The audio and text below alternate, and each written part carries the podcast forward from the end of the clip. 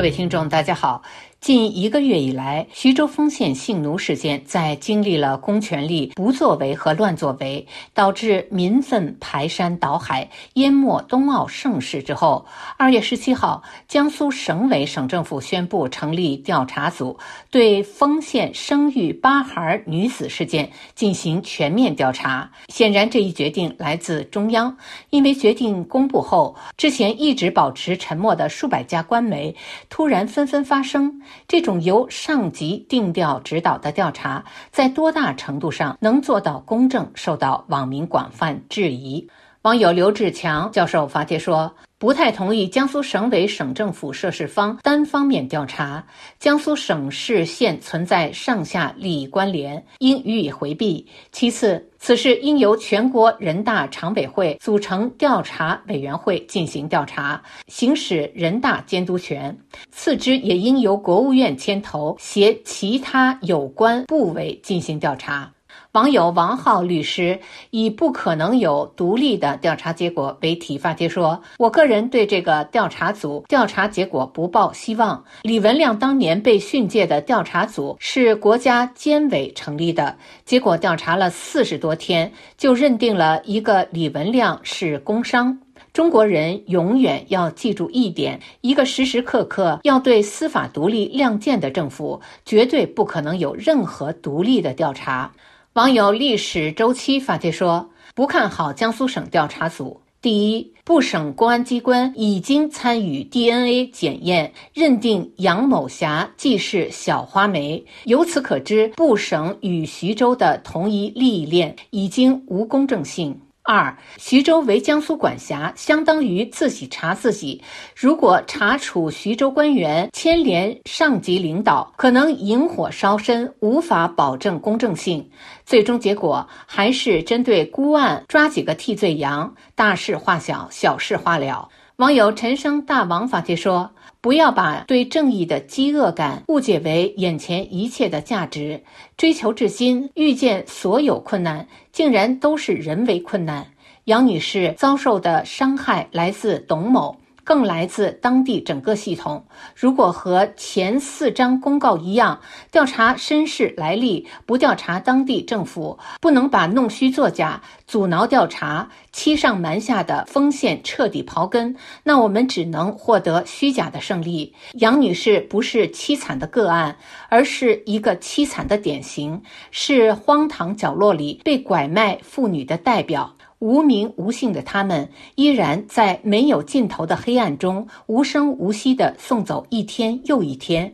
接下来是否会在当地乃至全国展开排查？如果答案是否定的，那解救杨女士就仅仅是为平息网络风波之举，而非法治的胜利。徐州性奴事件将中国公权力的冷酷不作为及乱作为与公民社会的觉醒、大多数自媒体的良知形成鲜明对照，这不能不令网民追问：中国公权力的服务对象到底是谁？有人质疑党媒到底是为谁服务的？网友沿河看柳一九九零发帖说：“中国媒体是为美国等西方国家服务的，他们一直对西方政府进行监督，他们浑身充满正义感，对西方社会各种丑恶现象进行口诛笔伐。可以说，哪里有不公，哪里就有他们的身影。他们是西方国家人民的好邻居、好伙伴。”促进了西方总体社会的进步发展。网友张洪良发帖说：“比主流媒体沉默更可怕的，就是那些打着左派旗号的五毛党，把人们呼吁解救锁链女的言行说成是配合境外敌对势力的反华活动，与讨薪民工一样，属于颜色革命。”有人质疑中国妇联在为谁服务？北京大学教授吴碧虎发帖说。面对铁链下的被拐卖、被强奸、被虐待的女性，在全国舆论一片愤怒声讨和追问中，独不见全国妇联任何声音。徐州妇联则对群众举报漠然置之。妇联作为吃皇粮的妇女权益公益组织，光拿老百姓的血汗钱，却冷血旁观妇女姐妹被锁于狗链之下而一声不吭，你们于心何忍？于情何处？于法何立？对此，我想大声喊一嗓子：全国妇联应该道歉，徐州妇联应该解散。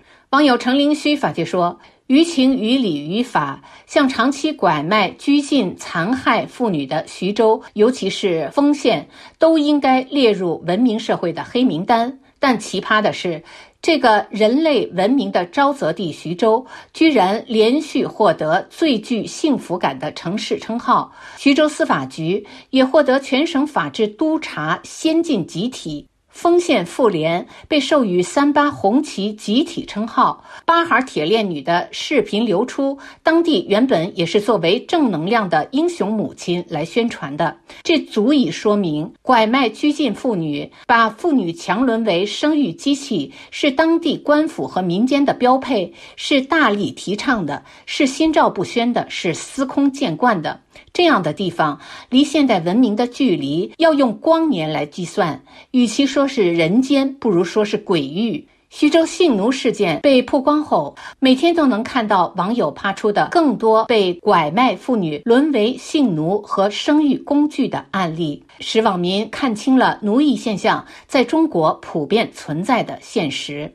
有网友发帖说，翻了一下江苏的地方志，一九八九年，徐州开展专项行动，解救被拐卖妇女八百多人。随后，全国妇联的领导来徐州视察，表示非常满意，称赞徐州积极保护妇女权益，然后回去了。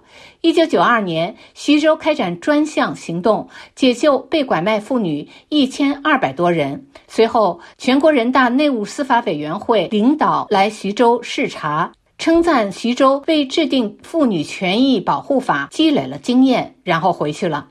二零零零年，徐州开展专项行动，解救被拐卖妇女一万二千多人，儿童五千四百多人。